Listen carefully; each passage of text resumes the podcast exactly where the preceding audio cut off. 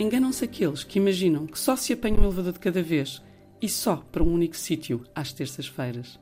Hoje podemos viajar para múltiplos lugares em simultâneo, sem sairmos de casa ou carregarmos no botão do ascensor.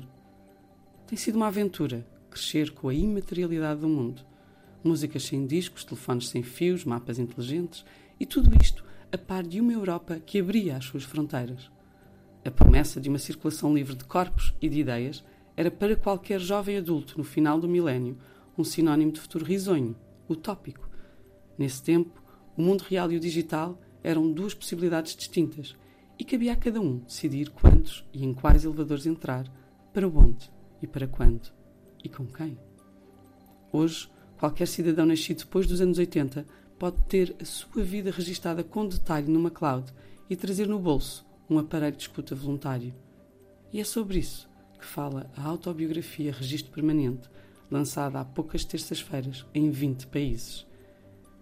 Edward Snowden, o autor, ex-trabalhador da Agência de Segurança Nacional dos Estados Unidos, mais conhecida por NSA, vive há sete anos em Moscou, impedido de regressar a casa. O crime que ousou cometer foi o de entrar num elevador de um hotel em Hong Kong com um cubo mágico na mão e entregá-lo a Greenwald e a McCaskill, jornalistas do The Guardian. Dentro desse cubo, milhares de documentos confirmavam que o seu governo construía um sistema de vigilância global massivo sem o conhecimento prévio ou autorização dos seus cidadãos. Há poucas horas, num elevador australiano que chegou esta terça-feira primeiro que nós, o deputado Julian Hill juntou-se a Barnaby Joyce para se opor ao pedido de extradição do seu compatriota Julian Assange, o fundador da Wikileaks, uma organização de divulgação de documentos confidenciais de fontes anónimas que mudou a nossa maneira de ver os bastidores da geopolítica.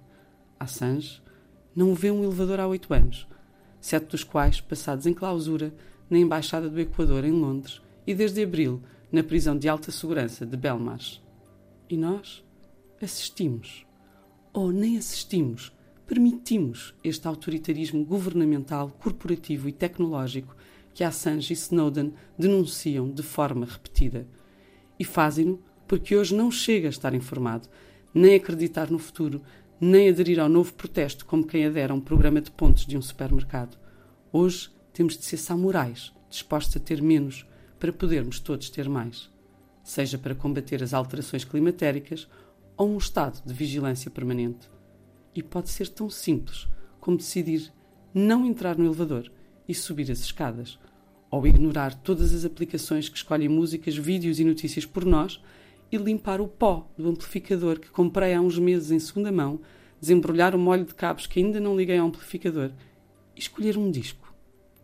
Esta terça-feira ninguém saberá o que decidi ouvir, a não ser, talvez, os meus vizinhos. E não, não foi esta a canção que ouvi e que agora escolho para vocês, para vos desejar que as musas analógicas estejam convosco nesta terça-feira, que começa a semana de vez. Like they're trying to prove it won't fall out.